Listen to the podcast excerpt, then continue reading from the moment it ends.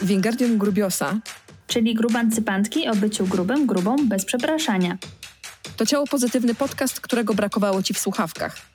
Pierwsza polska audycja o grubości i innych wstydach, dzięki której zobaczysz społeczno-polityczny kontekst życia w grubym ciele w zupełnie nowym świetle. Rozmawiają Ula, czyli Galanta Lala, i Natalia, czyli Nataszeks. Cześć, witamy w 4. odcinku 2. sezonu podcastu Wingardium Grubiosa. Po 2 ostatnich gościnnych odcinkach jesteśmy dzisiaj same. Odzwyczaiłam się już trochę od tego, że jesteśmy same bez gości. To prawda, ale to nie będzie długo trwało, bo mamy w planie już wkrótce, niedługo kilka następnych gościnnych odcinków. Ja w ogóle chciałam powiedzieć, że nie wiem, czy to wejdzie do odcinka, ale że bardzo doceniam, że w większości polskich domów na ścianach są krzyże, a za Natalią wisi miecz świetlny. I uważam, że to jest bardzo cute.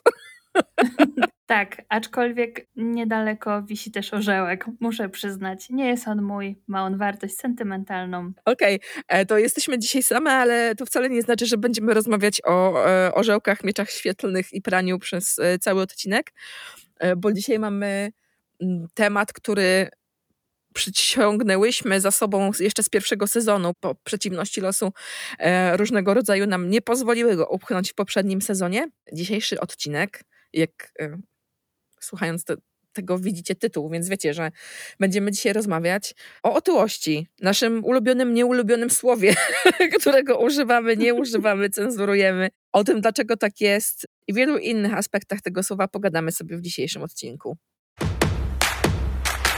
Zanim zagłębimy się w definiowanie otyłości i mówienie o tym, jaki my mamy w ogóle z tym problem, bo to będzie chyba duża część tego odcinka, tak, trudne sprawy, to chcę powiedzieć 2 rzeczy. Po pierwsze, faktycznie będziemy dzisiaj rzucać tym słowem otyłość na prawo i lewo. Zazwyczaj staramy się go unikać, ale dzisiaj nie da się troszeczkę. I przez sympatię do Moniki, która montuje nasze odcinki, nie będziemy jej prosiły o wyblurowanie każdego otyłości za każdym razem, kiedy to słowo pada. Chociaż był kiedyś taki pomysł, żeby się pojawiała taka kaczka zamiast otyłości. Kła! Spróbowałyśmy tego i uznałyśmy, że tego się nie będzie dało słuchać, więc faktycznie będziemy o tym rozmawiały z takiej krytycznej pozycji. A druga rzecz, o której chcę powiedzieć, to, że przypominamy, że mamy Patronite'a. Zbieramy na Patronite'cie przede wszystkim na montaż odcinków, na nasze bieżące rzeczy związane z podcastem, ale teraz mamy też taki duży cel, a mianowicie wydanie raportu dotyczącego odpowiedzi waszych osób słuchających może i waszych osób, które zgłosiły się do nas z jakąś inną ścieżką dotyczących fatfobii w gabinetach lekarskich. Więc to jest nasz duży cel. Bardzo chcemy wydać ten raport, pokazać wam, jakie są te doświadczenia, pokazać wam, ale też osobom, które nie miały jeszcze zetknięcia z tym tematem, unaocznić im to, jak wygląda sytuacja. Chciałybyśmy, żeby ten raport był darmowy, dostępny.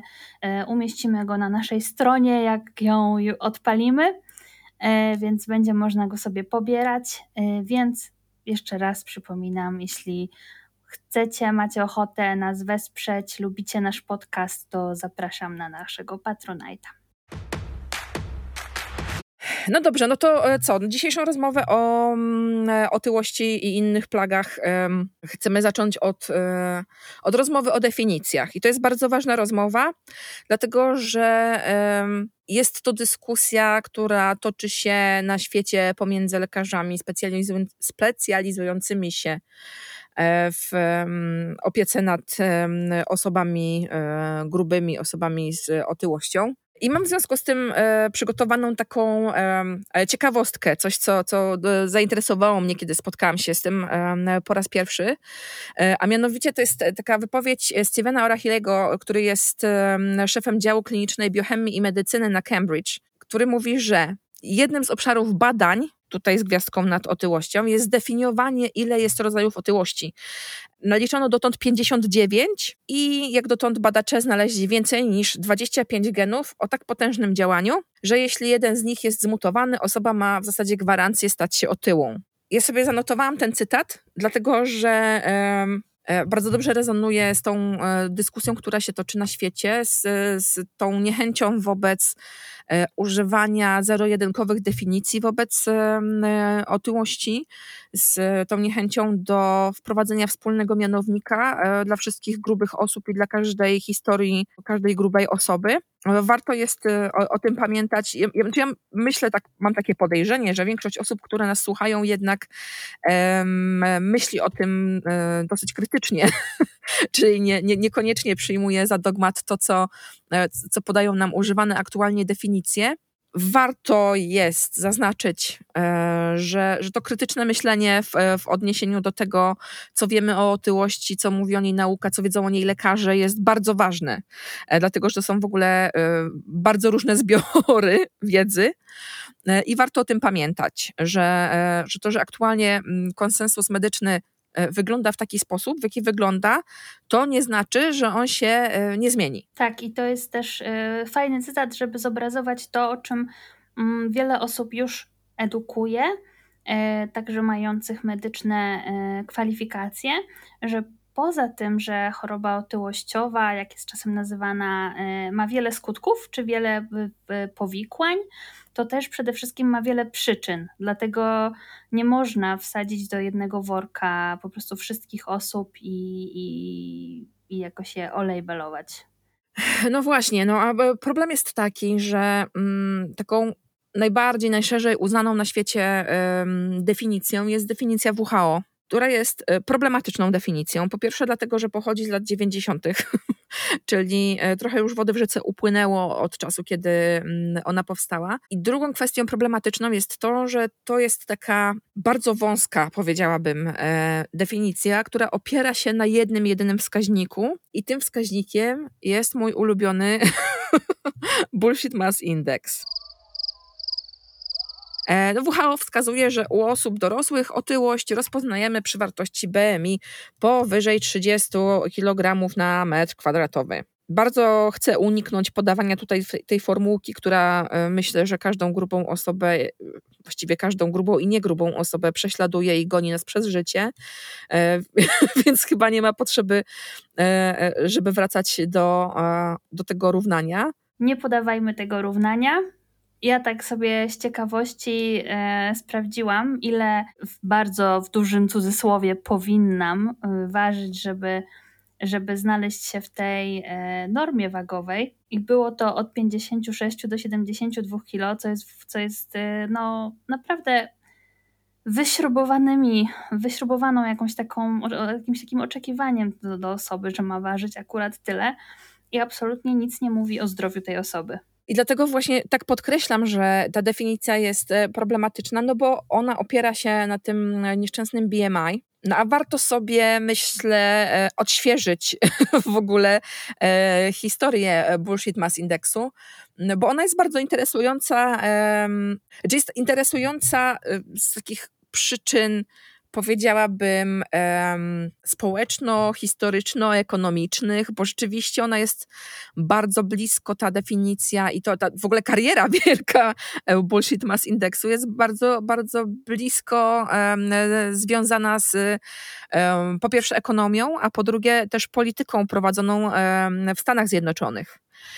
I to jest bardzo ciekawe, że pokazuje właściwie, jak bardzo lokalna polityka wokół jakiegoś zjawiska kształtuje jego postrzeganie właściwie na całym świecie, no bo to ukształtowało to, w jaki sposób my teraz patrzymy na grube ciała i w jaki sposób one są na całym świecie klasyfikowane, nie? No bo skąd się w ogóle wzięło to BMI? Nie wiem, czy wiecie, znaczy pewnie wiecie, bo to od co jakiś czas takie posty pojawiają się w mediach społecznościowych i to jest super, że przypominamy sobie takie rzeczy, że Body Mass Index został sformułowany przez badacza, statystyka i matematyka, który miał na nazwisko Quatelet. On pewnie się to jakoś inaczej wymawia po francusku, ale nie mam kompetencji językowych, które by mi pomagały to prawidłowo wymówić, więc sorry Gregory, musicie po prostu w tym handlować. Ale ważne jest to w tej historii, że po pierwsze facet nie był lekarzem. Był matematykiem, zdaje się, prawda? Matematykiem i statystykiem. No i co jest bardzo ważne, to lata, w których, znaczy czas, w którym powstało to równanie, to są lata 1830 i tam okolice. I ono powstało właściwie czy nigdy nie było przewidziane jako wskaźnik, który miał w jakikolwiek sposób diagnozować indywidualny stan zdrowia jednostki. To jest po prostu formuła matematyczna, która powstała w ramach badań realizowanych w poszukiwaniu idealnego, średniego, białego mężczyzny z Belgii. Jakże pożyteczne! Zwłaszcza w odniesieniu do całego globu, do XXI wieku i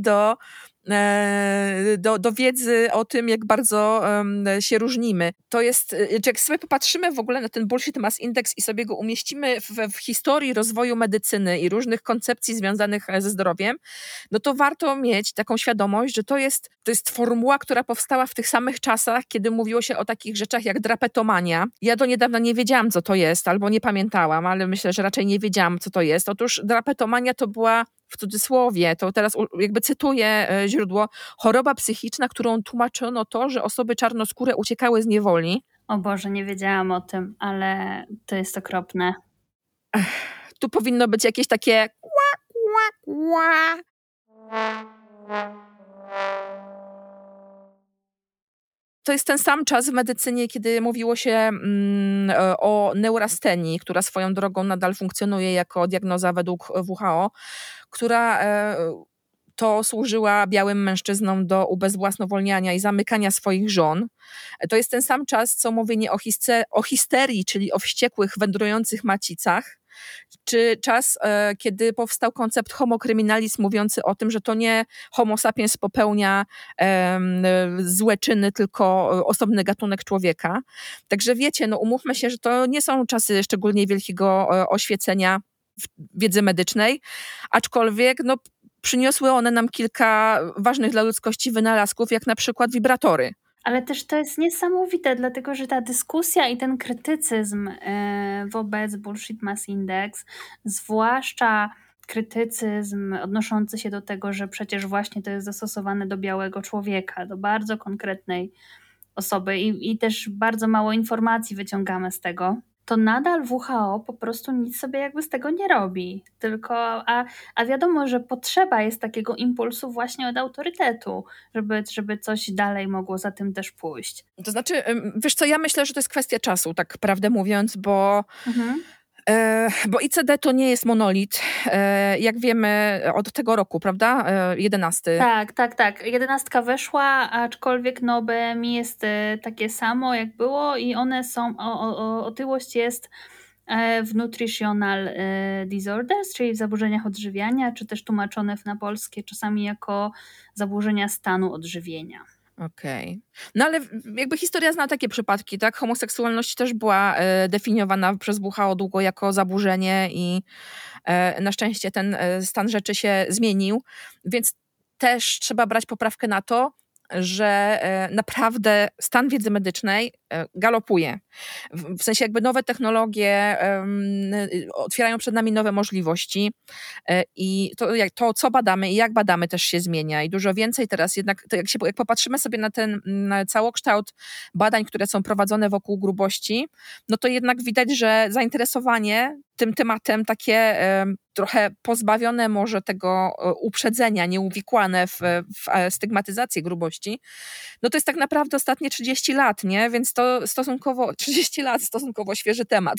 W sensie, że no wiadomo, że jakby w medycynie to zbieranie danych zawsze trwa długo i tak. Potrzebne są jednak też te długoterminowe badania, żeby cokolwiek wiedzieć. Także ja może demonstruję teraz swoją naiwność, ale wierzę w to, że to jest tylko kwestia czasu, jak to się zmieni, bo to jest bardzo naiwne, jakby używanie cały czas tej formuły wobec całej populacji świata jest bardzo naiwne z jednej strony, a z drugiej strony no, też wiąże się z ogromnym wyrachowaniem, bo wspomniałam, wprowadzając temat, że BMI jest bardzo związane blisko z polityką społeczną Stanów Zjednoczonych, w tym z instytucjonalnym rasizmem, o czym na pewno będziemy, no, trochę spaliłam spoiler, dałam, że będziemy o tym rozmawiać w jednym z przyszłych odcinków, ale będziemy i to jest szalenie też ciekawe, że czynnik, ten healthism, pewnego rodzaju zdrowizm,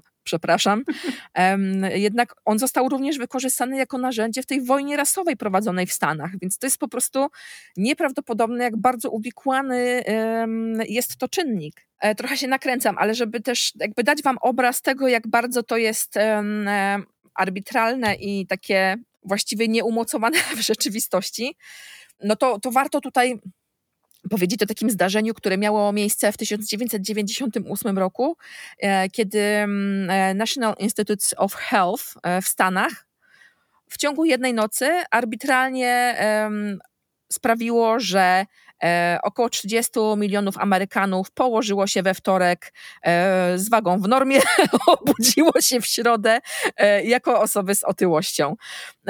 Tam generalnie polecam zgłębienie sobie tego tematu, bo to jest też bardzo interesujące, bo miały w tym swój interes firmy ubezpieczeniowe, ale jakby wspominam o tym, żeby pokazać to, że naprawdę okazało się, że wcale niedużo trzeba, żeby wywołać sytuację, którą potem można nazwać kryzysem na skalę narodową, potem na skalę światową, a następnie wypowiedzieć wojnę i ogłosić epidemię otyłości.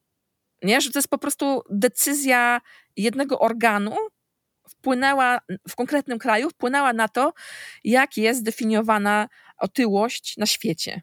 Fascynujące, nie? Tak, chciałabym, żeby wytyczne z Kanady tak zaczęły wpływać na cały świat na przykład, a nie akurat te ze Stanów Zjednoczonych. No właśnie, chociaż trzeba powiedzieć sobie jeszcze a propos definicji i tutaj wejdziemy w drugą definicję, która tak naprawdę no jest dla nas dosyć taką istotną definicją, przede wszystkim dlatego, że podważa ten skostniały dogmat WHO, czyli otyłość diagnozowaną tylko i wyłącznie na podstawie BMI. I mówię tutaj o definicji, która została w 2016 roku zaproponowana przez amerykańskie towarzystwa endokrynologiczne. Jezus Maria. Ta definicja też nie jest idealna, bo ona też opiera się, jedną nogą też jest BMI, ale ona wprowadza jeszcze takie zróżnicowanie związane z obecnością, to nazywane jest powikłaniami otyłości. Jest ich cała lista, nie będę czytać, ale jeżeli macie ochotę dotrzeć do tej definicji, to jest to definicja, jeszcze raz powtórzę, amerykańskiego towarzystwa endokrynologicznego. Nie umiem powiedzieć tego słowa, żeby się nie zaciąć. Z 2016 roku. I właśnie ta definicja uwzględniająca też te powikłania, które my też czasami nazywamy chorobami współwystępującymi, ta definicja stała się właściwie fundamentem nowych propozycji postępowania z grubymi pacjentami. I właśnie Polskie Towarzystwo Badań nad Otyłością, zdaje się, korzysta już z tej definicji, prawda? Tak. Tylko że z tego, co pamiętam, towarzystwo mówi właśnie o chorobach współistniejących czy zaburzeniach współistniejących, a nie powikłaniach? Wydaje mi się, że są tam powikłania, ale myślę, że możemy po prostu w opisie podlinkować też, bo to jest bardzo ciekawe, żeby sobie to przeczytać i to jest ważny z punktu widzenia naszej dzisiejszej rozmowy dokument. W ogóle możemy to podlinkować po prostu w opisie, żeby sobie to można było przeczytać i sprawdzić. No dobrze, poza definiowaniem, czym ta otyłość jest, są też propozycje tego, jak mówić o osobie, która choruje na taką chorobę. Ja teraz tak mam taką rozkmę, jak mówię właśnie choroba, osoba chorująca, dlatego że nasz podcast jest taki bardzo bojowy, taki antymedyczny i taki właśnie o grubości. A antymedyczny zabrzmiało, jakbyśmy podważały evidence-based medicine. To nie jest tak? Okej, to nie jest prawda. Dobrze, przepraszam, ja mam tutaj poszczepionkowe omamy i ty jeszcze nie wyrażam się do... Kolejny raz narażasz się, opowiadasz o nopach. Nie, oczywiście to jest żarcik i mam nadzieję, że osoby, które tego słuchają, złapią do tego dystans. Tak, proszę, miejcie do nas dystans. Zdrowy dystans. Zachęcamy do krytycznego myślenia niezależnie od okoliczności i rozpoznawania, co jest po prostu żarcikiem, a co jest poważną rozmową. Tak, w każdym razie chciałabym powiedzieć, że będę tutaj posługiwać się taką kategorią jak choroba czy osoba chorująca. Więc tak, tylko że nie jest to dla mnie tożsame z grubością.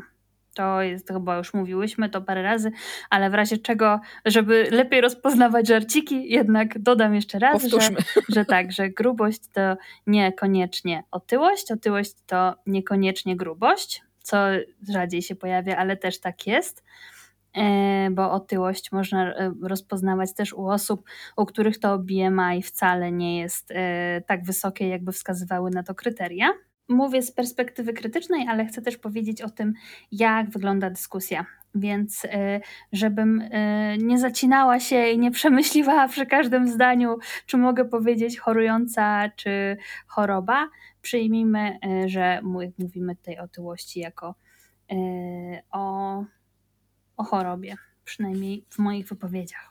Nazewnictwo, jeśli chodzi o osoby chorujące, to często jest osoba otyła, ale Brytyjskie Towarzystwo Psychologiczne kilka lat temu zaproponowało też, żeby może pokusić się o to, żeby jednak mówić osoba z otyłością czy osoba żyjąca z otyłością. I tutaj były te argumenty, z którymi co do zasady byśmy się zgodziły, że grubość to nie jest osobisty wybór czy osobista odpowiedzialność, że to nie jest jakby niczyja wina, trochę zabrakłoby mi to tam, żeby powiedzieć, że to też nie jest nic złego. Tego niezmiennie brakuje, tak. Więc my to mówimy. Grubość to nie jest nic złego i grubość to nie jest koniec świata. No tak, no i tam też były te fatfobiczne różne aspekty społeczne. Przede wszystkim jest to też person first language, czyli kiedy stawiamy osobę na pierwszym miejscu, tak jak w przypadku na przykład osób z niepełnosprawnością. W pewnym momencie zaczęła się dyskusja na ten temat, że nie mówimy niepełnosprawna osoba, żeby nie określać tej osoby przez jakiś fragment jej doświadczenia. Tak w przypadku osoby z otyłością według Brytyjskiego Towarzystwa Psychologicznego nie wskazane by było mówić otyła osoba, tylko raczej mówimy, że jest osoba i ona ma jakieś doświadczenie, jakiś tam stan zdrowotny. I tutaj też pojawia się krytyka wobec tego, dlatego że pojawia się taka kategoria jak identity first language, czyli tożsamość na pierwszym miejscu, language, język. Teraz patrzę z przyjemnością, jak się gimnastykujesz nad tą polszczyzną. Z pewną, nie ukrywam, dozą satysfakcji. No właśnie, no i tutaj problem jest taki, że ta tożsamość grubości jest stygmatyzowana. Jest ważne często, żeby ona wybrzmiała, więc osoby, na przykład my, identyfikujemy się jako grube działaczki, nie działaczki z grubością. Co prawda to nie jest medyczna kategoria, ale still. Pisała o tym na przykład Kat Pose z Massey University z Auckland w Nowej Zelandii, że ta tożsamość tutaj jest niezwykle istotna, chociaż Kat jest, myślę, że Kat może być bardziej radykalna od nas, bo ona w ogóle nie akceptuje żadnej kategorii otyłości, czy to jest kanadyjska wersja, czy nie, bo uważa, że grube osoby są naturalną częścią świata i tyle, i nie ma co nad tym się zastanawiać, jeśli dobrze rozumiem też to, co ona mówi. Chyba, że nie jest bardziej radykalna niż ty. Może jest bardziej radykalna tylko niż ja. Nie, wiesz co, jeśli to jest miejsce na jakieś takie ocenienie tych definicji, to ja jak najbardziej uważam, że tak, że grube osoby są po prostu naturalną częścią społeczeństwa i że są osoby, które tak samo jak istnieją osoby naturalnie szczupłe, tak samo istnieją osoby naturalnie grube i ważne, a tego nie powiedziałyśmy, że to nie jest tak, że te definicje, o których my mówimy, to są definicje, które my po prostu, nawet ta definicja zaproponowana przez Amerykańskie Towarzystwo Endokrynologiczne, no nie powiem tego słowa dzisiaj, przysięgam, za każdym razem się potykam. Amerykańskie Towarzystwo Endokrynologiczne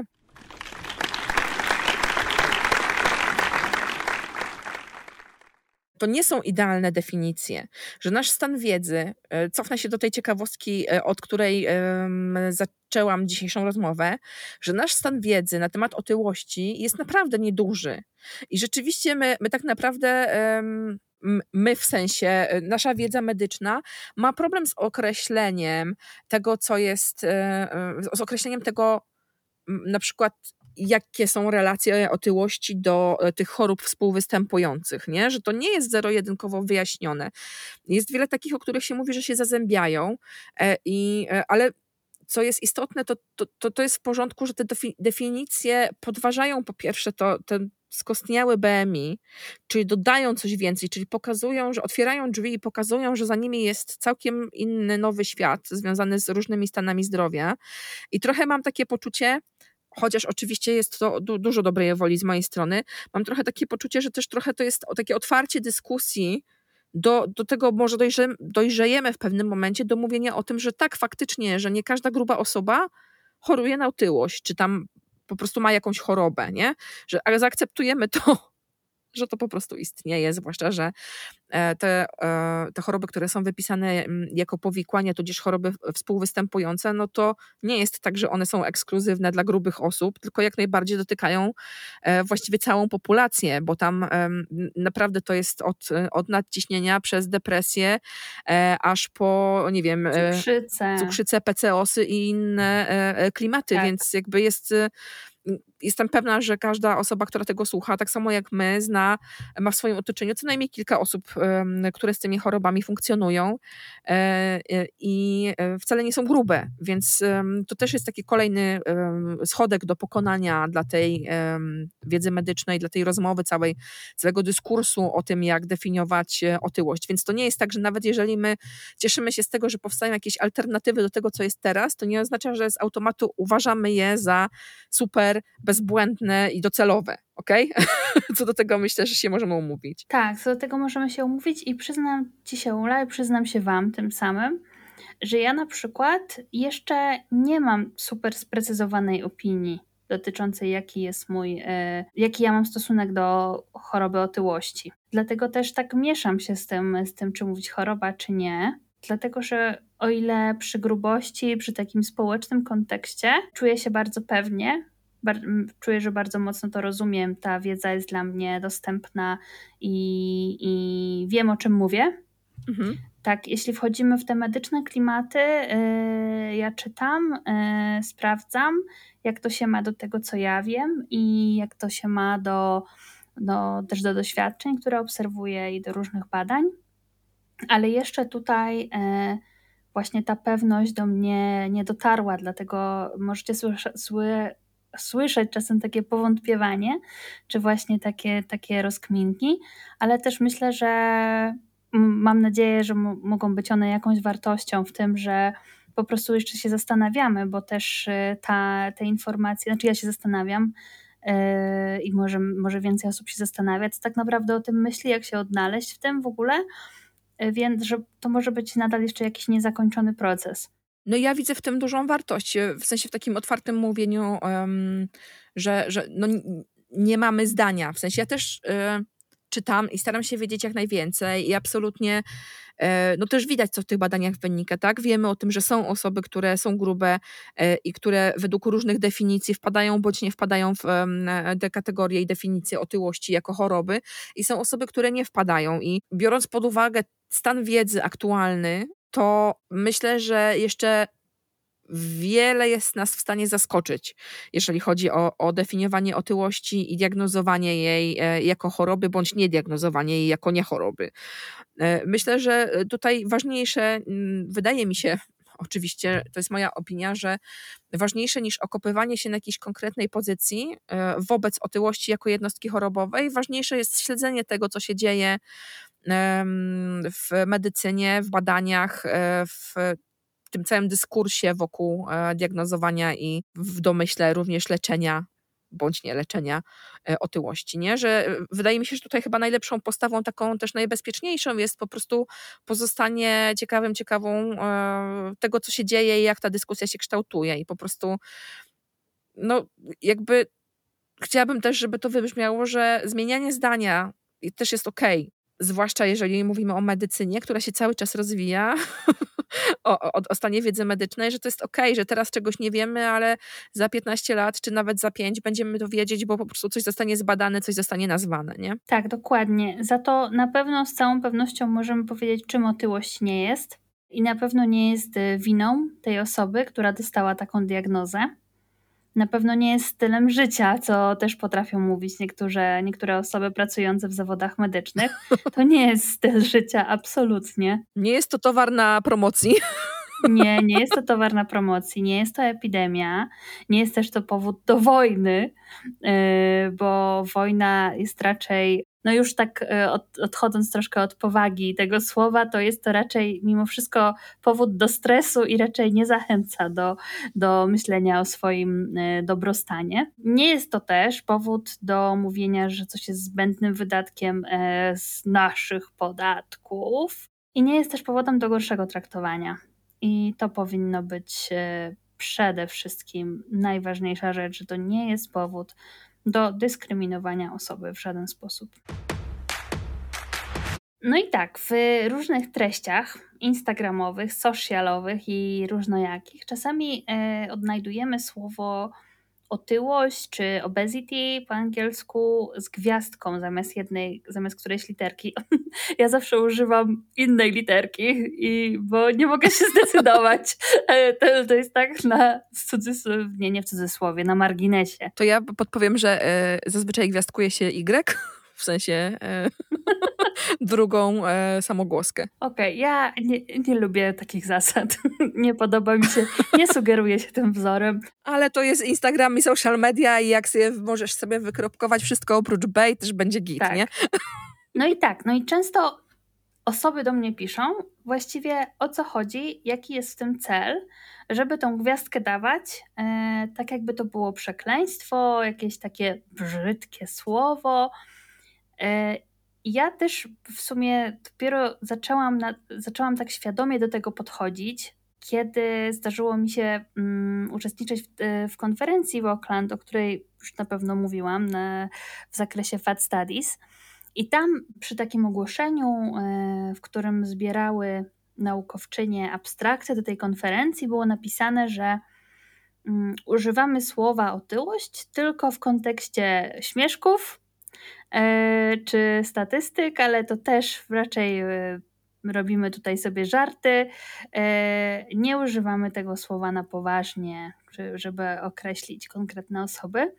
I dla mnie to było bardzo wywrotowe w tamtym momencie. To było 2 lata temu, więc w sumie nie tak dawno temu, ale ewidentnie duża rewolucja zaszła. To znaczy we mnie, a nie na świecie. Ja jestem dużą fanką cenzurowania otyłości w mediach społecznościowych i robię to namiętnie i również otrzymuję często bardzo pytanie, dlaczego ocenzurowałaś to słowo? Przecież to nie jest brzydkie słowo. No więc,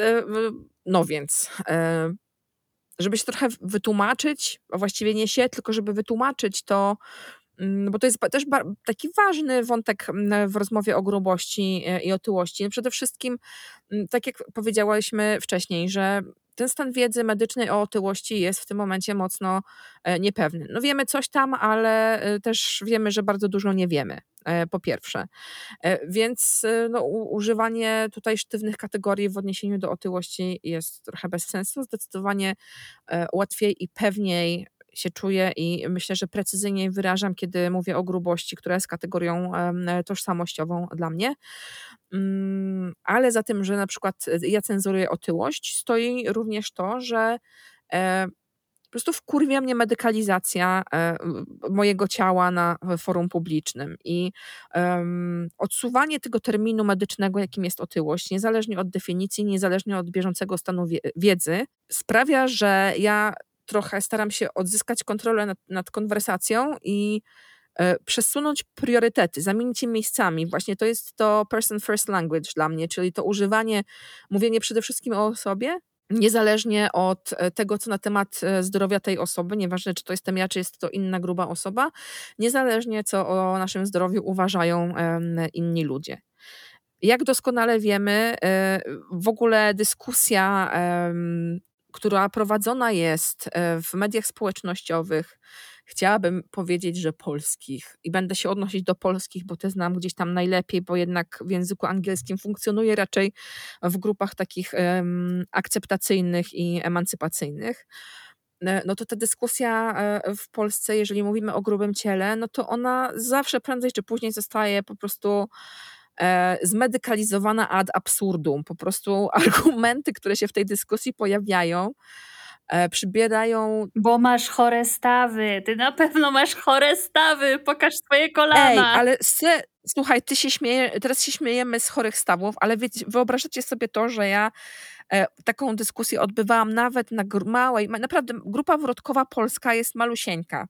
I ja nawet na tej grupie odbywałam dyskusję, ponieważ jakaś osoba czuła się w obowiązku powiedzieć mi, że jak jestem gruba, to na pewno mi wysiądą stawy. No i to jest właśnie, o tym jest dla mnie cenzurowanie słowa otyłość, że ja nie chcę występować w dyskusji z ludźmi innymi jako przypadek medyczny, ja chcę występować jako człowiek z całym pakietem doświadczeń, z całym pakietem emocji i całego tego szlamu i brudku, który sprawia, że jesteśmy osobami. Tak. Amen. Poza tym. Czyli jednak poza tym. Amen. Amen z gwiazdką. Amen z gwiazdką. Skoro jesteśmy przy gwiazdkach. Tak, poza tym jest jeszcze coś takiego, co sobie tak roboczo nazwałyśmy otyłościowym marketingiem. Nie mylić z promocją otyłości. Tak. Nie mylić, proszę.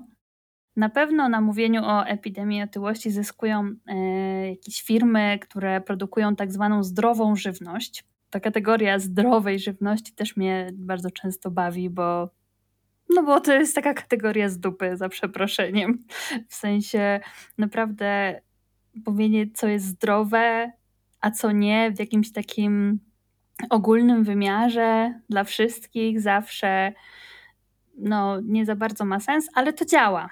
To po prostu to działa, to się sprzedaje. Poza tym, co myślimy o takim otyłościowym marketingu, jak to wygląda? To są na przykład programy dokumentalne, taki trochę poverty porn, o którym mówiłyśmy w zeszłym odcinku. W zeszłym odcinku, kiedy byłyśmy we dwie, to znaczy, czyli w pierwszym odcinku tego sezonu, w odcinku o biedzie, o intersekcji biedy z grubością. Mówiłyśmy, że tak inni lubią tak sobie popatrzeć, żeby tak... popatrzeć i pomyśleć, że oni tak nie mają, więc te programy, w których celem jest schudnięcie, a chociaż tak naprawdę celem jest oglądanie osób, które cierpią w jakiś sposób. To jest chyba cel tak naprawdę, bo to też współczucie safarystyczne. Tak, współczucie safarystyczne. Jest to bardzo wdzięczny temat do upupiania nas i ustawiania się w poczuciu wyższości. Jest taki program też White of the Nation. Widziałam, że jest też wersja Kids, więc czemu nie? To się ogląda, o tym się mówi. Biała śmierć, wojna z otyłością i to też hashtag Czarnek, który też raczył nam powiedzieć, że tam dziewczynki grubsze są po pandemii, czy jakoś tak. No generalnie ta otyłość używana jako termin w dyskusji publicznej o grubych ciałach, to ona jest trochę taką nie tyle kategorią medyczną też, co kategorią moralną, zakładającą, że w jakiś sposób osoby, które, no właśnie, przez to, że ja nie używam tego słowa, to nie mam takiego giętkiego języka na ten temat, że osoby z otyłością, osoby otyłe są jakby na starcie zaszufladkowane na konkretnej moralnej półeczce. No i niestety to jest bardzo wdzięczne, to jest w ogóle temat na całą osobną dyskusję, bo jednak mało tematów tak grzeje ludzi, jak te tematy, w których mogą okazać swoją wyższość, umówmy się. No ale tak jest i to stąd bierze się to cenzurowanie otyłości. To jest trochę tak jak, dla mnie przynajmniej, trochę tak jak z odzyskiwaniem słowa gruba, że to mi pomaga po prostu w pewien sposób uporządkować dyskusje, które toczę i jakby nadawać im kierunek, chociaż oczywiście jest tak, że to jest moja opinia i to jest tak, że to jest trochę też związane już z grubancypacją jako po prostu sposobem patrzenia na grubość jako tożsamość. Więc to nie jest tak, że to będzie okej dla każdej grubej osoby, którą spotkacie. I jeszcze chciałam tutaj wspomnieć o profesorce Magdalenie Olszaneckiej-Glinianowicz, na którą pewnie zaraz się kilkakrotnie powołam. Ona w swoim wystąpieniu przed Parlamentarnym Zespołem do Spraw Promocji Zdrowia w Każdym Rozmiarze, który nazywał się jeszcze wcześniej Zespołem Parlamentarnym do Spraw Walki z Otyłością, ale ta zaszła zmiana na szczęście. Dobra zmiana, prawdziwie dobra zmiana. Ona też mówiła o czymś takim, że nie mamy specjalizacji obezitologicznej, tak? Czyli faktycznie osób, które by się na tym znały interdyscyplinarnie, konkretnie na tym właśnie zespole, tak naprawdę zespole różnych trudności zdrowotnych. Tak to sobie ładnie nazwę, żeby czuć się w tym bezpiecznie. Więc nie mamy obezitologa czy obezitolożki, nie mamy takich poradni specjalistycznych i jak to sama profesorka mówiła, diabetolog nie leczy otyłości, tak? I to jest cytat, mówi, że to robi, ale nie leczy. Bardzo mi się to podobało. Więc to jest dodatkowy argument, zwłaszcza z ust osoby, która się od dekad zajmuje otyłością badawczo i naukowo i też tak bezpośrednio przyjmując pacjentów i pacjentki, że otyłość, no jednak możemy my podchodzić do tego krytycznie i troszeczkę to sobie czasem pocenzurować. Przechodząc do problemów z diagnostyką i leczeniem, tutaj będę się powoływać głównie na profesor Olszanecką-Glinianowicz. Profesorka mówiła o takich 3 etycznych podejściach do pacjenta czy pacjentki, czyli autonomii, korzyściach i bezpieczeństwie jako jednym punkcie i sprawiedliwości. Wszystkie te 3 punkty zdają się nie mieć miejsca w polskim porządku leczenia otyłości, dlatego że nie możemy mówić o autonomii, kiedy tak naprawdę nie mamy szansy wybrać leczenia, bo nie ma gdzie i jak. I właśnie poza tym brakiem obizetologii nie ma za bardzo zespołów terapeutycznych, w skład których wchodziłyby, tutaj według profesorki powinna być to osoba zajmująca się dietetyką i psychoterapeutka. Ja bym chciała, żeby jednak szło to w kierunku osoby specjalizującej się w odżywianiu, a nie żeby tą dietetykę jednak jakoś też krytycznie do niej podchodzić, dlatego że ona już za bardzo kojarzy się z odchudzaniem i nie widzę szansy, żeby to odwrócić, a odżywianie jest jednak czymś innym i mam poczucie, że to by było z wartością, więc to jest też taka uwaga na marginesie. Druga rzecz to są korzyści i bezpieczeństwo, czyli po pierwsze zasada medycyny, złota zasada nie szkodzić, a ciężko mówić o nieszkodzeniu, kiedy mamy do czynienia z dyskryminacją, którą badamy też w ankiecie naszej, ale też profesorka wskazywała na to, że negatywne podejście powoduje poświęcenie mniejszej ilości czasu na taką osobę, która przychodzi i zostaje zdiagnozowana z otyłością, dlatego że lekarz czy lekarka już ma swoje uprzedzenia, że osoba jest jakaś, więc po co ją leczyć i po co w ogóle tutaj poświęcać czas, przeprowadzać głębszy wywiad, podczas gdy to powinno być podstawą jakiejkolwiek diagnozy, a nie bullshit mass index.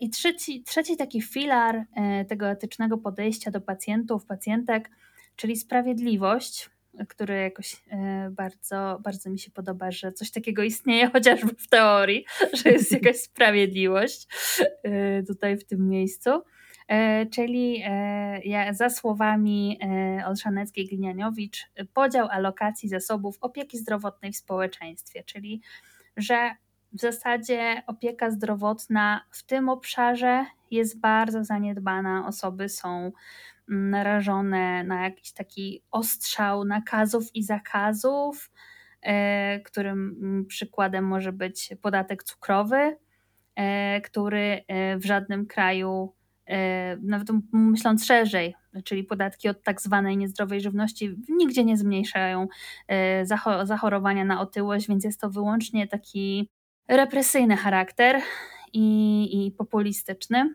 No i poza tym nie ma sprzętu, czyli łóżka, karetki, tomografy.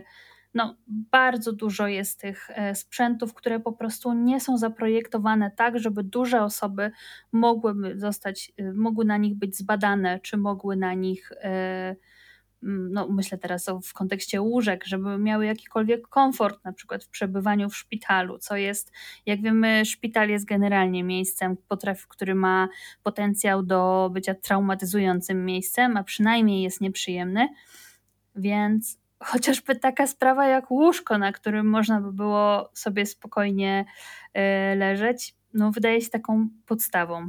A jednak masowo grubi pacjenci są pomijani podczas projektowania tych sprzętów medycznych na przykład, nie? W linkach do tego odcinka znajdziecie też link, który będzie Was prowadził do alokacji sprzętów w podziale na konkretne województwa, czyli ile tak naprawdę gdzie jest chociażby foteli ginekologicznych, na którym może usiąść osoba, która waży jakąś tam określoną liczbę kilogramów. Żeby tak jeszcze na dobitkę, zanim podniesiemy nastrój, a będziemy próbowały podnieść, obiecuję, no to na dobitkę jeszcze trzeba tutaj w wątku o problemach z diagnostyką i leczeniem dotknąć tematu, do którego podchodzę jak pies do jeża, czyli tematu promowania bariatrii jako domyślnej metody leczenia z grubości. Bo to jest gruby temat, że tak powiem. Temat, któremu naprawdę przyglądam się od lat i ciągle przed zabraniem głosu jednak hamuje mnie trochę to poczucie, że nie mam wykształcenia medycznego i że są na pewno niuanse, które mogą mi umykać. No bo śmiem przypuszczać, że są takie okoliczności życiowe i zdrowotne, w których operacje bariatryczne faktycznie ratują życie, faktycznie poprawiają jakość życia.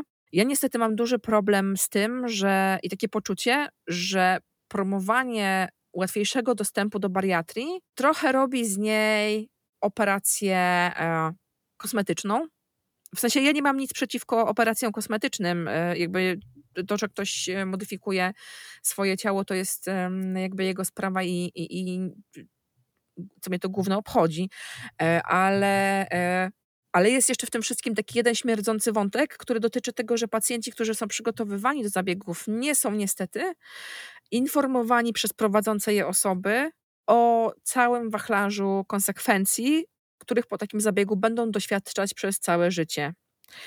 I to jest największy problem, jaki ja mam z bariatrią, taki, że my jako pacjenci, jako osoby nieposiadające wykształcenia medycznego, nieposiadające wiedzy na temat tego, jak te zabiegi wyglądają, jak wpływają na jakość życia po takim zabiegu, uważam, że nie podejmujemy, mamy bardzo dużą, inaczej nie to, że nie podejmujemy, tylko mamy bardzo niskie prawdopodobieństwo podjęcia czegoś, co się po angielsku nazywa informed decision, czyli decyzji takiej opartej o wiedzę. Świadoma zgoda. Tak. Mamy jakby z tym problem, dlatego że jesteśmy wprowadzeni w błąd i wiele rzeczy pozostaje przemilczane i o wielu rzeczach ludzie dowiadują się dopiero wtedy, kiedy ich zaczynają doświadczać. Dopiero wtedy się nagle okazuje, że jednak operacja bariatryczna może być triggerem wystąpienia depresji albo zwiększenia nawet skłonności samobójczych. Nie? O tym się w tym kontekście w ogóle nie mówi, bo raczej wszyscy skupiają się na historiach sukcesu, w cudzysłowie, bo też jest to dosyć ciekawe, jak się popatrzy na badania dotyczące skuteczności operacji bariatrycznych, że one się ucinają. Do 5. roku po operacji najdalej jest follow-up i potem follow-up, czyli jakby kontakt z pacjentem i monitorowanie tych jego efektów.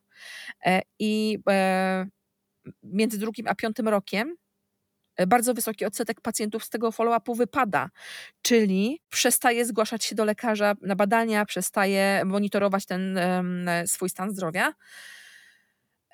No i teraz jakby mówi się o tym, stawia się taką hipotezę, że związane jest to z tym, że niestety te efekty, które są gwarantowane pacjentom przed podjęciem decyzji o zabiegu, wcale gwarantowane nie są, wcale nie są pewne.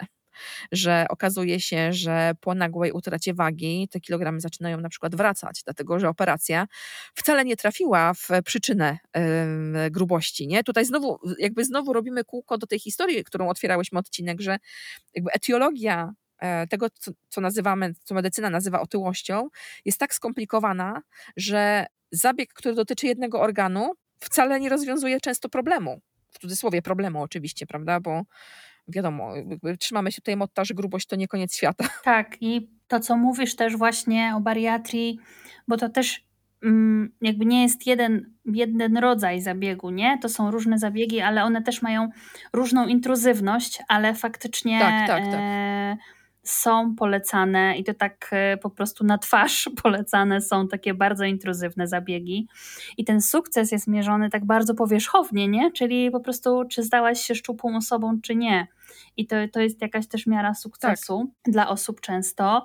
I no, odpowiedzialność za to leży po stronie osób, które taki zabieg rekomendują, a nie osób, które decydują się na ten zabieg, bo po prostu też właśnie nie mają do końca tych wszystkich informacji.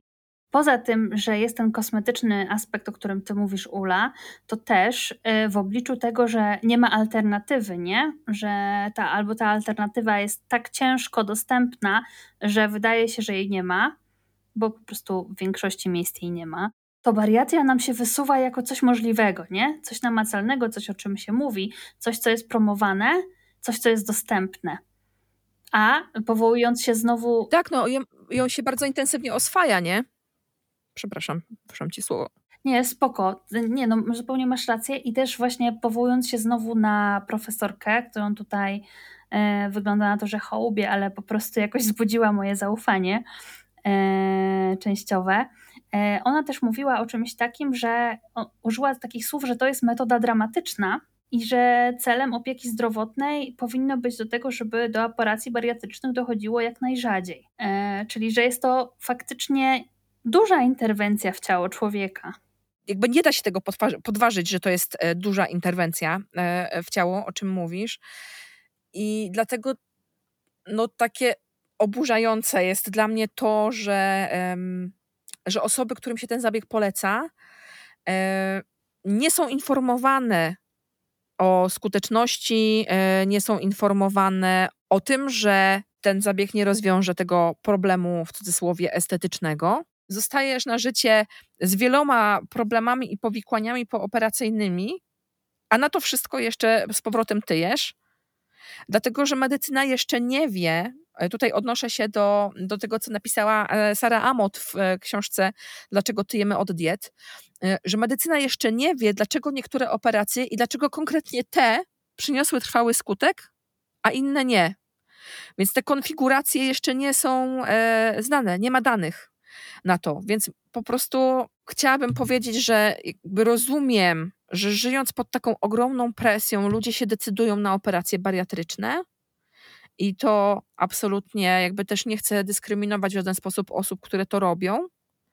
Natomiast po prostu będę do końca życia głośno mówić o tym, że jeśli podejmujesz taką decyzję, to powinna być świadoma zgoda oparta na rzetelnych informacjach o tym, jakie są potencjalne korzyści, ale też jakie są potencjalne koszty. Czyli teraz zabrnęłyśmy do takiego bardzo mrocznego miejsca, aczkolwiek bardzo, bardzo ważnego też, żeby mieć to z tyłu głowy, żeby się nad tym zastanowić.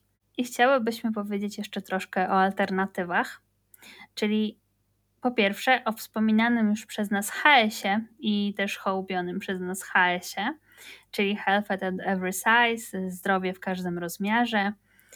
Proszę bardzo, już jest nawet parlamentarny zespół do spraw promocji zdrowia w każdym rozmiarze, więc postęp idzie. I o co w tym chodzi? Takimi naczelnymi zasadami HS-u jest inkluzywność wagowa, czyli to, że zdrowie jest dla wszystkich, niezależnie od naszych kształtów, rozmiarów i jakichś cyferek, które mają nas określać. Wzmacnianie zdrowia, jedzenie, które jest ważne dla naszego dobrostanu, opieka, która jest pełna szacunku i też to, że jest to taki ruch, chciałam powiedzieć ruch na rzecz życia, ale tak naprawdę ruch na rzecz dobrego życia, tak? Czyli też wsparcie w takim poszukiwaniu dobrego ruchu, czy ruchu pełnego frajdy. Nie, przepraszam, jak ty to określiłaś? Ruch dla frajdy. Joyful movement. Ruchu dla frajdy. Dokładnie, to jest kolejne określenie, które lobbujemy tutaj, tym razem autorstwa Uli, więc to też jest związane z ruchem dla frajdy osób o różnych możliwościach i różnych rozmiarach, w zależności od tego, na co mają ochotę się zdecydować. No i HS to jest taki trochę jednorożec, w sensie to jest takie podejście, które bardzo, bardzo, bardzo chciałabym zobaczyć w Polsce. Wierzę, że pierwsze jaskółki są już na horyzoncie, bo jednak to, że ta parlamentarna komisja zmieniła nazwę z Zespołu do Spraw Walki z Nadwagą i Otyłością na Zespół do Spraw Zdrowia w każdym rozmiarze, czy to, że na tych spotkaniach, po tych posiedzeniach pojawiają się osoby odwołujące się w ogóle do HS-u jako takiego najlepszego dostępnego sposobu, trybu postępowania z pacjentami, daje mi dużo nadziei, no bo kurczę, to jest, powiem wam szczerze, że dla mnie to jest jednak w pewien sposób szokujące, serio szokujące, że nagle się okazuje, że to są kategorie, to są pojęcia, którymi operujemy nie tylko my tutaj po grubancypacyjnej stronie mocy, ale okazuje się, że gdzieś tam są osoby w tym świecie medycznym takim głęboko fatfobicznym, umówmy się, bo tak jest. Są osoby, które w ogóle nie tylko wiedzą, co to znaczy, o co chodzi w tych pojęciach, ale które też jakby widzą w nich wartość. I to jest bardzo duże dla mnie, to jest duży krok naprzód i rzeczywiście te posiedzenia tej podkomisji, słuchanie osób, które tam występują i posługują się tymi, odwołują się do tych zjawisk, dla mnie to jest bardzo budujące, że ta dyskusja zmierza w nowym kierunku. Ale tak jak powiedziałam, nadal jest trochę tak, że HS to jest w Polsce jednorożec, czyli coś, co byśmy bardzo chcieli zobaczyć, ale tylko ci o najczystszym sercu i najbardziej żądni świeżej wiedzy medycznej go zobaczą z bliska. Mamy za to inną alternatywę na razie. Ona nie jest idealna, ale jest. I to też jest super sprawa. To są, mam tutaj na myśli teraz nowe, bo wypuszczone w 2020 roku, wskazania do postępowania z pacjentami z nadwagą i otyłością. Te nowe zalecenia najpierw pokazały się w Kanadzie i ja sobie pomyślałam wtedy, Boże, jakby było wspaniale, że gdyby się takie pokazały w Polsce, i one się w Polsce pokazały właśnie jakoś w połowie 2020 roku. Niestety trochę jest tak, że one przeszły bez echa. Przeszły bez echa, do tego jeszcze wrócimy, ale tak szybciutko tylko w punkcikach chciałabym powiedzieć, o co chodzi w tych nowych zaleceniach. Jak obiecałyśmy, podlinkujemy je w opisie, cały dokument, więc będzie można sobie to przeczytać, co polecam, żeby zobaczyć te zmiany. Nie są te wytyczne idealne. One opierają się na tej trochę ulepszonej, ale nadal myślę, że niedoskonałej definicji zaproponowanej przez Amerykańskie Towarzystwo Endokrynologiczne, czyli tej, która obok BMI w diagnozie też umieszcza te schorzenia współwystępujące, ale tutaj jest to już podejście, w którym po pierwsze i najważniejsze mówi się o tym, że istnieje coś takiego jak stygmatyzacja z powodu wagi i że to ma negatywny wpływ na stan zdrowia pacjenta. To jest po pierwsze. Po drugie, mówi się o podejściu holistycznym, czyli współpracy całych zespołów lekarskich, to o czym wspominała wcześniej Natalia. To się nazywa nawet zespoły terapeutyczne. Zespoły terapeutyczne, tak. Kolejna kwestia jest taka, że te nowe zalecenia związane są z podnoszeniem, tak, ale na masę, w sensie naprawdę na masę, świadomości zaburzeń odżywiania i to nie tych takich najbardziej rozpoznawalnych jak anoreksja, ale też zaburzeń odżywiania takich jak binge eating disorder, czyli jedzenie kompulsywne, wzorców zaburzonego odżywiania, czyli jedzenie emocjonalne i kiedy mówię o podnoszeniu świadomości o nich na skalę szeroką, to mówię o zjawisku takim, że to lekarz, mówi się o tym, że lekarz pierwszego kontaktu powinien umieć zdiagnozować te zaburzenia u pacjenta. Wyobraźcie sobie taką rewolucję. Myślę, że to by wymagało naprawdę dużo szkoleń też dla tych osób, bo wyobrażam sobie i też posiłkując się tymi wystąpieniami sejmowymi, myślę, że po prostu osoby pracujące jako lekarze pierwszego kontaktu, czy też rodzinni, czasami też mogą czuć się sfrustrowani, czy sfrustrowane, bo po prostu nie mają takiej wiedzy, nie dostają jej i nie wiedzą, jak sobie poradzić z osobami różnymi. Pewnie często będą to związane zaburzenia związane z sferą psychiczną człowieka, bo ta psychoedukacja po prostu jest bardzo nisko. Ona jest tylko taka szeroka na Instagramie, ale gdzie indziej to tak nie za bardzo. No właśnie, dlatego to jest, te wytyczne chociaż nie są idealne, one naprawdę są przełomowe, bo właśnie to wsparcie i opieka psychologiczna i psychoterapeutyczna też jest jakby wymieniana jako jedno z narzędzi wspierających leczenie, obsługę takich pacjentów. No i tym, co tutaj jest dla mnie osobiście, w sensie jako osoby bez wykształcenia medycznego, ale gdzieś tam czytającej różne rzeczy, to takim elementem, który myślę, że warto się mu przyjrzeć i to się może zmienić w przyszłości, jest ten element farmakoterapii, czyli jakby już stosowania leków w leczeniu otyłości tak zwanym.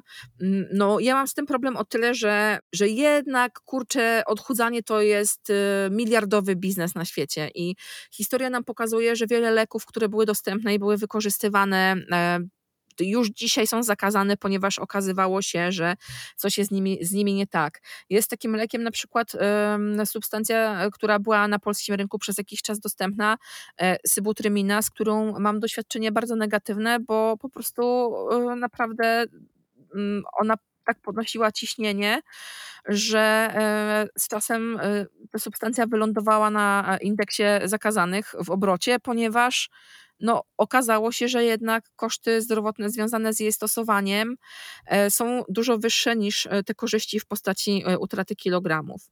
Czy jest case takiego leku na odchudzanie, który w latach 90. robił furorę w Stanach Zjednoczonych. Ten lek się nazywał fenfen w skrócie. To jest też taka właśnie historia o tym, jak na grubości i na fatfobii robi się gigantyczny hajs, bo z tym lekiem chodziło o to, że firma, która go wypuszczała na rynek, miała takie ciśnienie na to i tak bardzo doinwestowała kampanię informacyjną i tak bardzo pchała temat, że ten lek w trybie przyspieszonym przeszedł przez FDA, czyli tam amerykański taki organ odpowiadający za dopuszczanie leków na rynek i on został przepchnięty przez FDA, mimo że były badania z Europy mówiące o tym, że on wywołuje nadciśnienie płucne. Po prostu to, jaka kasa stoi za tym, że te leki wchodzą, są gigantyczne. No wyobraźcie sobie, że kampania tego leku fenfen w 96 to warto mieć na uwadze, że to było kawał czasu temu, kosztowała $52 miliony. To są gigantyczne pieniądze wydane na promocję. I zysk po wprowadzeniu tego leku wyniósł $300 milionów. To są po prostu, ja sobie nawet nie umiem wyobrazić takiej kasy. A ciekawostka jest taka, że już rok później ludzie zaczęli do FDA raportować problemy związane z chorobami zastawek w sercu. I lek został wycofany, więc lek pojawił się na rok, zgarnął kupę hajsu od ludzi, którzy bardzo chcieli schudnąć i zniknął. Więc ja dlatego, jeżeli chodzi o leki, ja oczywiście podkreślam, że ja nie jestem specjalistką. Ja po prostu tylko na podstawie doświadczeń swoich mówię, że warto to monitorować i warto się przyglądać temu, co na temat danych substancji się pisze. W sensie, mam na myśli tutaj badania teraz. Ja tu mam za ścianą osobę, która zajmuje się kampaniami reklamowymi leków, więc te liczby nie robią na mnie wrażenia, takiego jak na tobie. Tak, no w sensie, wiesz, ja sobie wyobrażam, że to są lata też 90, więc jakby to było naprawdę proporcjonalnie dużo więcej kasy, nie? Tak, ale tak, faktycznie, kurczę, powiem to, mam taki problem, dlatego że mam ochotę krytykować leki i generalnie bycie taką bardzo uważną osobą na to, co zostaje przepisane w gabinecie lekarskim, ale z drugiej strony mam dużą obawę, żeby nie wyjść na osobę, która podważa medycynę. Tak, no właśnie, to jest duża trudność. Czuję taka się uwięziona pomiędzy tym, dlatego że też mam doświadczenie, że zostały mi przepisane leki, które nie powinny być mi przepisane, ze względu na to, że po prostu wizyty 15-minutowe nie sprzyjają dokładnemu poznaniu osoby, z którą się ma leczyć. No właśnie. Więc tutaj moja warstwa krytyczna jest bardzo mocna. Ale z drugiej strony, kiedy leki są potrzebne, kiedy czujemy się bezpiecznie, kiedy ta sytuacja jest taka w porządku, to oczywiście, że leki są po prostu bardzo ważne, no, w niektórych przypadkach. Absolutnie tak i ja też nie chciałam, żeby ten mój rant o tych lekach na odchudzanie wybrzmiał jako w jakikolwiek sposób zachęcenie do rezygnacji z leczenia, rezygnacji z przyjmowania leków, bo absolutnie nie i doskonale, ja absolutnie jestem wielką zwolenniczką evidence-based medicine, czyli medycyny opartej na danych i korzystania z osiągnięć medycyny, jak najbardziej tak. Natomiast właśnie w kwestii odchudzania stricte myślę, że po prostu trzeba mieć pewnego rodzaju czujność i rzeczywiście też nie bać się dyskutować, stawiać pytań w gabinetach lekarskich, tak. Szukać odpowiedzi trochę też na własną rękę, ale też wchodzić w interakcję z lekarzami i poszukiwać tam odpowiedzi, nie? Że rozmawiajmy, ale nie wypierajmy tej medycyny, bo też nie chciałabym, żeby to tak rzeczywiście zabrzmiało, że to jest złe i apagę. No warto po prostu zachować to krytyczne myślenie, ale nie na zasadzie, że włącz myślenie, tylko po prostu, faktycznie, ciężko jest się w tym wszystkim połapać, nie? I dużą trudność w tym kontekście też sprawia mi to, że jednak ta opieka medyczna, która jest oferowana grubym osobom, ona jest przesiąknięta fatfobią. I niestety jest często tak, że jest nam na przykład polecane odchudzanie, które wiemy, że wcale nie jest takie super dla zdrowia z perspektywy, nie? Że czy takie z perspektywy czasu i fluktuacji masy ciała w czasie. To jest ogromnie trudne, bo jednak ja marzę o tym, że będzie po prostu kiedyś taka idealna sytuacja, że ta fatfobia, która w tym momencie jest systemowa, że ona zostanie nazwana i że zostanie po prostu wyrugowana i że po prostu będzie można z pełnym takim zaufaniem podchodzić do tego, co na temat grubości mówi się w gabinecie lekarskim. Więc błagam, nie interpretujcie moich słów ani jako zniechęcenia do podejmowania leczenia jakichkolwiek schorzeń, ani też nie interpretujcie, proszę, moich słów jako porady medycznej, dlatego że ja nie jestem osobą wykształconą w tym kierunku i podobnie jak Natalia wspomniała, moja wiedza też opiera się na badaniach, które czytam. No właśnie i to co teraz, o czym teraz rozmawiamy, czyli odnalezienie siebie, odnalezienie jakiegoś balansu pomiędzy tym, co będzie dla nas dobre i będzie nam służyło, a tym, co dostajemy jednak od jakiegoś autorytetu, bo jak idziemy na wizytę lekarską, to też niejednokrotnie prowadzę takie rozmowy, że ciężko jest jakoś asertywnie rozmawiać z lekarzem czy lekarką, bo tutaj to jest ta osoba, która się specjalizuje w tym zakresie, więc znaleźć sobie ten balans, to też jest jakiś proces, ja się tego cały czas uczę i szczerze mówiąc, odkąd prowadzę podcast z Ulą, to o wiele łatwiej mi się rozmawia z lekarzami i lekarkami, więc może im więcej się o tym mówi, im więcej się robi na swoją rzecz, tym łatwiej to przychodzi na przykład. To jest tutaj jeszcze takie zagadnienie, czyli chęć leczenia otyłości, a grubancypacja. Czyli to, że czasami trudno się odnaleźć, dlatego że na przykład chcemy jednak mamy tą tożsamość grubej osoby, widzimy jak funkcjonujemy w społeczeństwie, widzimy co odebrała nam dyskryminacja, stygmatyzacja, ale są różne rzeczy w naszym ciele, w naszym organizmie, na rzecz których też chcemy po prostu działać i też chcemy uzyskać rzetelną opiekę medyczną i sobie w jakiś sposób pomóc. I to też prowadzi czasami do jakiegoś takiego zgrzytu, czyli co? Czyli teraz ja się leczę na otyłość, więc już nie mogę robić grubancypacji. No i otwórzmy na chwilę ten temat, bo ja myślę, że oczywiście, że to się nie wyklucza. Że to nie jest tak, że jakby ruch społeczny, którym bym chciała, żeby była grubancypacja, czy aktywizm, działanie na rzecz polepszenia warunków życia jakiejś określonej, opresjonowanej grupy, nie może stać w sprzeczności z tym, żeby ignorować jakieś sygnały też ze swojego organizmu, jeśli potrzebujemy o nie zadbać. Tutaj też takim obszarem, który często się podnosi i teraz już trenduje, że tak powiem, jest wypalenie, tak, w różnych grupach, czyli żeby nie robić czegoś kosztem swojego zdrowia. Tylko właśnie po to też nagrywamy ten odcinek, żeby zobaczyć, jak nieoczywiste są kwestie zdrowotne związane z otyłością. Ja tutaj stawiam amen z gwiazdką. Bo co do zasady się zgadzam i rzeczywiście też sobie wyobrażam grubancypację jako ruch, który jest mimo wszystko inkluzywny, w sensie, że inkluzywny wobec swoich sojuszników, sojuszniczek, osób sojuszniczych.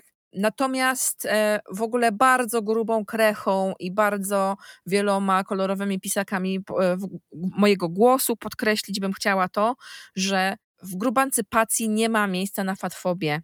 To jest radykalne, ale ja trochę mam oczekiwanie, że osoby, które chcą mówić, że są sojusznikami sprawy grubancypacyjnej, że gdzieś tam się identyfikują jako aktywizujące w tym kierunku. Ja mam oczekiwanie, że to są osoby, które będą miały wobec siebie naprawdę wysoko zawieszoną poprzeczkę i naprawdę wysokie i ścisłe standardy, jeśli chodzi o zauważanie i przepracowywanie fatfobii własnej, bo każdy z nas ją ma.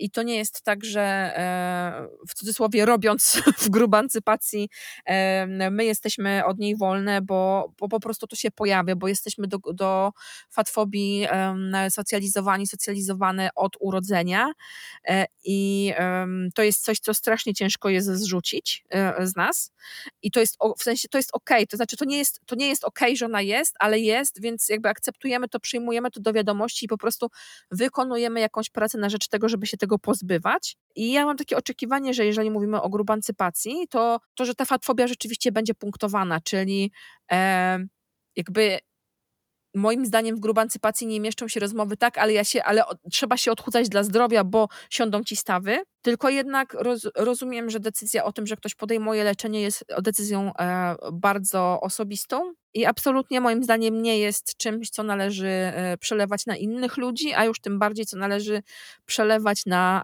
aktywizm emancypacyjny w obszarze grubości. I kończąc tym wzmacniającym komunikatem, moim zdaniem wzmacniającym, chcemy przypomnieć o naszej ankiecie Fatfobia w gabinetach lekarskich. Mamy już prawie 750 odpowiedzi.